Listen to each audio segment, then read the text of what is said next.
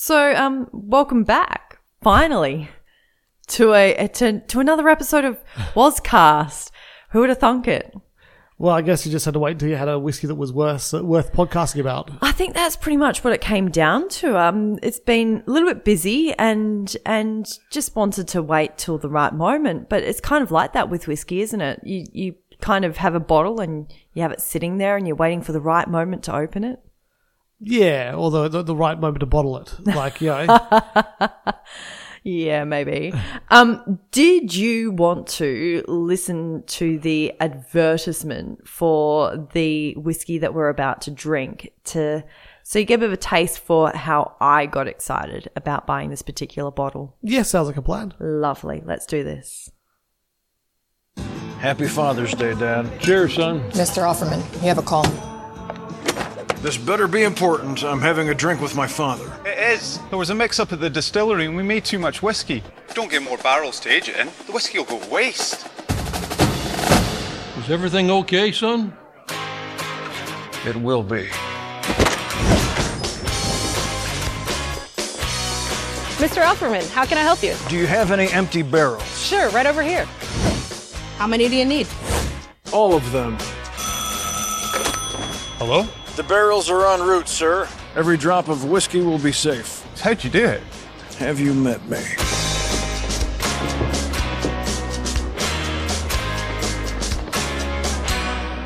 What took you so long? I already finished my drink. I'll make it up to you. Next round's on me. Lagavulin Offerman Edition Guinness Cask Finish, a limited time father son creation. How cool is that? So the concept was that it was going to be released for Father's Day. Of course, we got it a little bit late in the late in the picture because Father's Day had well and truly come and gone by the time it made its way to Australian shores. And then we hadn't had a chance to open it. So it, it's been sitting on the shelf for nigh on a month. Mm. It's crazy. And, but you couldn't get this in bottle shops, though. No, no, no. We had to order this through the Whiskey Club. Um, so it's been delivered. it's, it's, it's gone on this trip around the world and in these sort of crazy times where, particularly in Australia, like the East Coast had been locked down, it's, it's a bit of a feat.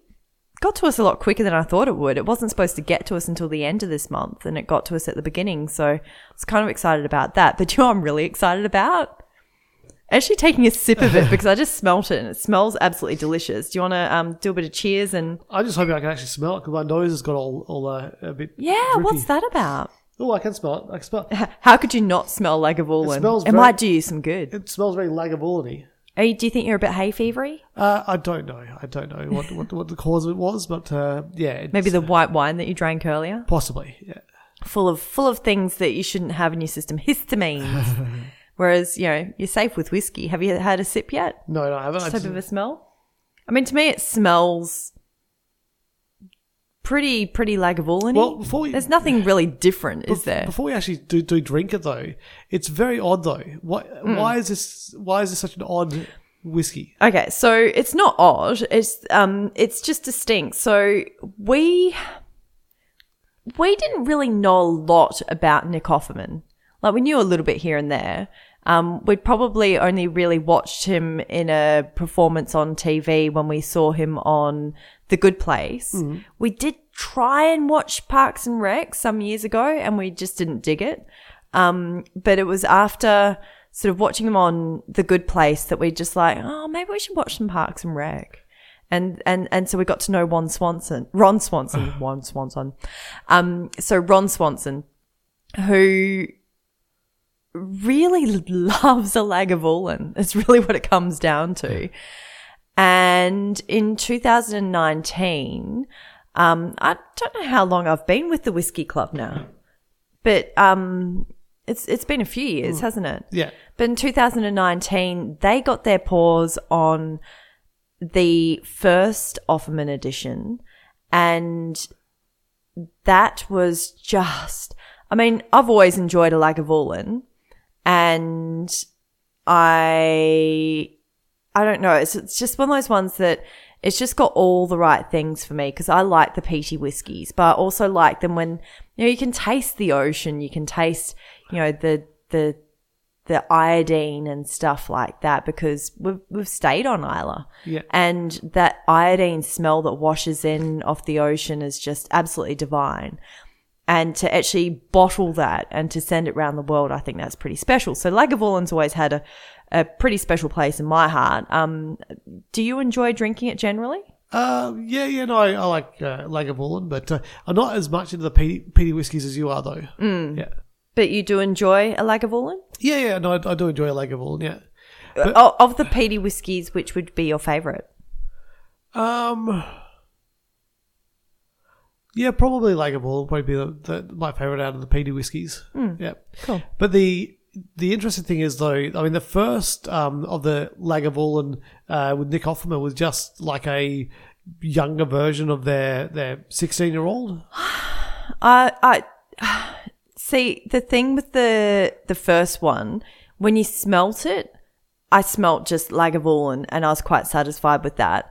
But when you actually tasted it, I just got this dense brown sugar kind of feeling as well as the mm-hmm. normal Lagavulin. So it just had this sort of sweetness that kind of lifted it, but it was like a like a yeah, just brown brown sugar is the only word that I could use to describe the extra taste that I got. It wasn't a caramel. It was more of a, a yeah. That was the the like, but the the really dark brown sugar kind of taste. So I don't. Did you not experience any difference? You didn't really get anything from the first one. I, I can't remember it to be honest with you. Oh, really? Yeah. Because like it's one of those ones where, um, if I could experience that again, I would in a heartbeat. It's just so yummy, and it it just really really struck me as one of those ones where you go, "Wow, this is something special." So I was pretty happy with that. So when they said, so that was 2019 that they released that one. When they said that they were going to release a Lagavulin that was going to be another Offerman edition, I was excited. But then I saw that it wasn't just going to be an Offerman edition. It was going to be an Offerman edition that was actually aged in Guinness casks. So I don't think I've ever spoken about it on this podcast anyway, but I was a massive Guinness fiend from fairly young. Still enjoy Guinness to this day. Um, but really, really enjoyed Guinness, um, a little bit of Kilkenny as well. Um, so the fact that they could actually marry up Lagavulin with Guinness, it's a perfect match. It really is for me. So th- this is where it's, it's odd though, because Mm. like Guinness is Irish and Mm-hmm. Lagavulin is Scottish, and you would you would think if you're going to have a, a whiskey that was in uh, Guinness casks that it would be like a Jameson's or something like that. Yeah, but it's it's not actually Guinness casks from St James Gate in in Dublin. It's from the Open Gate, I think it is. Oh no. um yeah, it's from the Open Gate Brewery in Baltimore in the US. Right. So, but Guinness, like, I mean, it's like anything. Like, you kind of end up, like, you know, you've got um, little creatures in Australia, and it's not just um, brewed in Fremantle. They've, they've got some stuff that they brew over in um, in Melbourne as well, and there's some. I think Hong Kong's got a brewery as well. So it's it, it's bit of a worldwide phenomenon. Um, I guess like you know you can move your stuff around. I guess it's got a different character when it's been um, brewed somewhere else. Just like if you had a whiskey that was the same recipe that was aged or um, distilled somewhere else, it's going to have slightly different characteristics, right? Depending on the water and everything like that. So yeah, um, do you want me to read the back of the box? Yeah, and get all boring with it. Um, so the back of the box says, "My dad is famous across the Midwest as the winningest and only man to ever be tolerated by my mother, the famous beauty Catherine of County Kendall." So I'm guessing his mum's Irish. I've prospered just I've prospered greatly by his example as he has instructed me in crafting a good life. One of his best lessons is to be always sorry is to always cl- carry a clean handkerchief. Isn't that something that your dad's got a thing with? He's always got a handkerchief with him. Um, but he also teaches me to work hard and to try my darndest at whatever task I have and have the privilege to essay. After a job well done, we all, always enjoy a comfortable seat and a well earned, heavily peated single malt Scotch whisky. This is why the new Offerman Lagavulin 11 year is right up our workbench. We take the traditional Lagavulin peatiness, that singular aroma that can only be concocted in one idyllic spot on this green earth, and toss in notes of red berries and green apple to establish an incredibly an incredible fountain of flavor. Good fun, right? Now comes the funnier part. Sorry, I'm going to say that again. now comes the funner part. Stay with me. We have taken possession of American white oak barrels within which delectable Guinness beer formerly slumbered at Baltimore's Guinness Open Gate Brewery. And apparently Baltimore is derived from the Irish name Bale and Timor. I don't know how to say Irish stuff. Um, but it's all looking very Irish and fancy, fancy on the page. And then it goes on to say, then we shipped these noble casks from Maryland across the vast ocean until they ultimately landed in Scotland, where we filled them anew with delicious Lagavulin. After four months of purely platonic finishing, the golden brown elixir of the gods has been imbued with traces of chocolate, wisps of vanilla, and a chili pepper kick that stays in the finish until the party is over. I'm extremely satisfied with the liquid we have created, but I wasn't certain until my dad tried it. He took his time, considering all of the complex layers. Then he looked me in the eye, nodded firmly, and shook my hand. I hope you feel the same, Nick Offerman. And it's really cool, like the the packaging that it comes with. Um, I think they've done a really good job with it. So you've got some sort of on the back, you've got a, a picture of Nick and his dad in a boat, but with the three Guinness birds flying above. Oh yeah. Um, like they're fishing and and they've got the birds above. Um, you've also got you know the traditional um, Lagavulin emblem, and on the front, of course, the the Offerman edition. Um, uh, it's not a it's not a silhouette. I don't know what you call that kind of portrait. Um, maybe etching. Maybe. yeah. And then on the inside, it's got um, a, an image of Nick and his dad um, putting some whiskey into the barrel, sort of um, hammering it in. and if if the words "if I succeed," it's because I supply uh, I aspire to be half the work my dad is, which I think is really nice, nice sentiment. But I just think that it's really cool. And then the bottle itself was really cool because where the you normally break the seal on a bottle, above the cork was white, and then below it was dark, and it almost represented a little pint of pint of Guinness, which I thought was just a cute little layer. Very nice. So the question is, we've smelt this. I've nearly drunk this three times. So are you ready to have a bit of a taste? Yes. Let's have a taste. of it. Excellent. Can we now cheers and actually have a taste, not just smell it?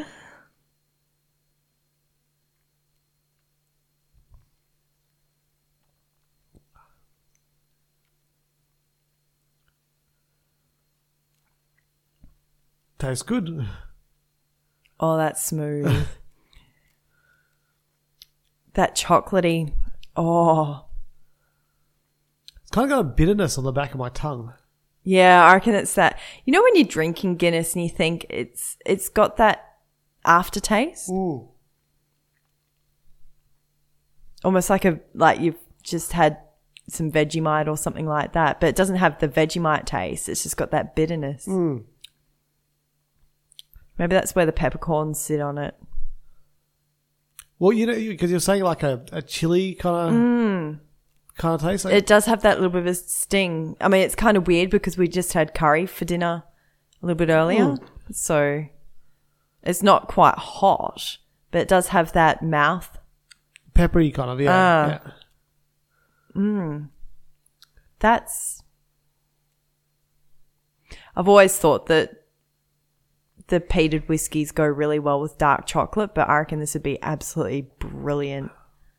The little, little bit of dark chocolate. It's a very different. Uh, yeah, it's it's not a a straight up kind of whiskey. It's got a very different kind of taste to it. You know that um like Guinness has got that sort of that velvety mouthfeel. I think it's partly because you've got that that head on it that makes you think velvety sort of connections. But I think that this has got that same I think that's why the chocolatey flavor works so well. Oh, yum. But it's not too s- it's like it's mellowed out some of the smokiness but it's still got the the iodine.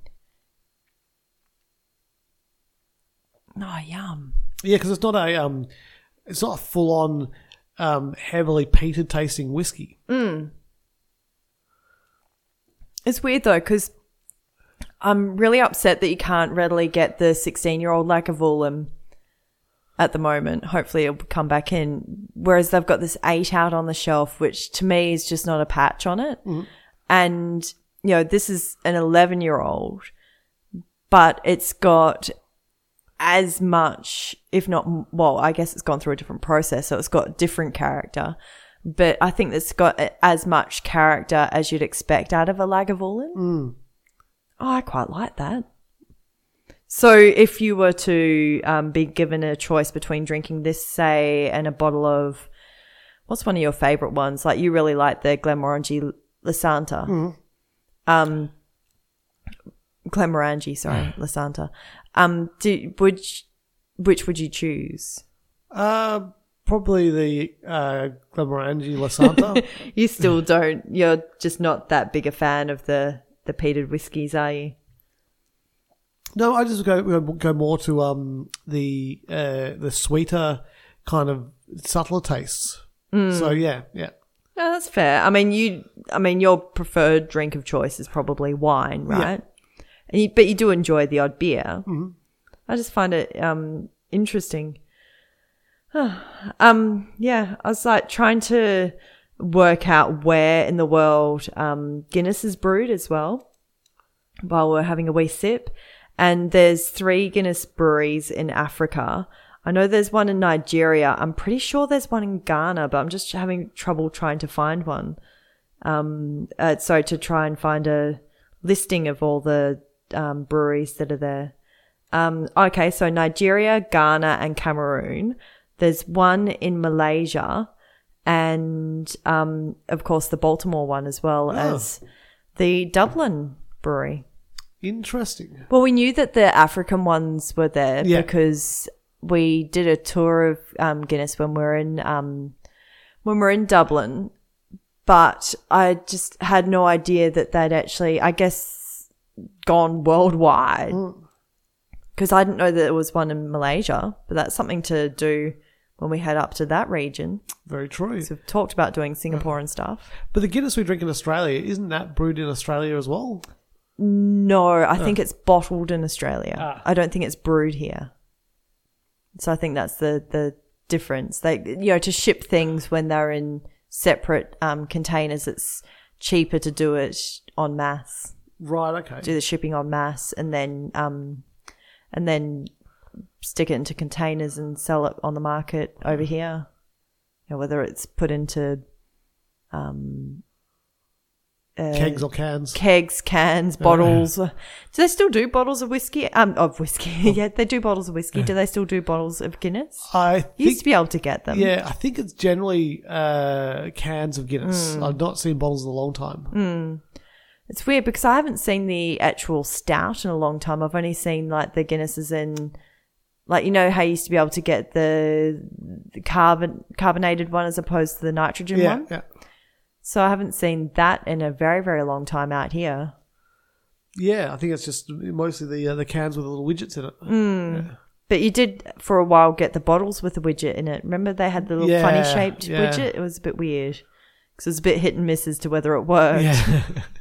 Whereas the round ones seem to have been um, a working technology for some time now, decades.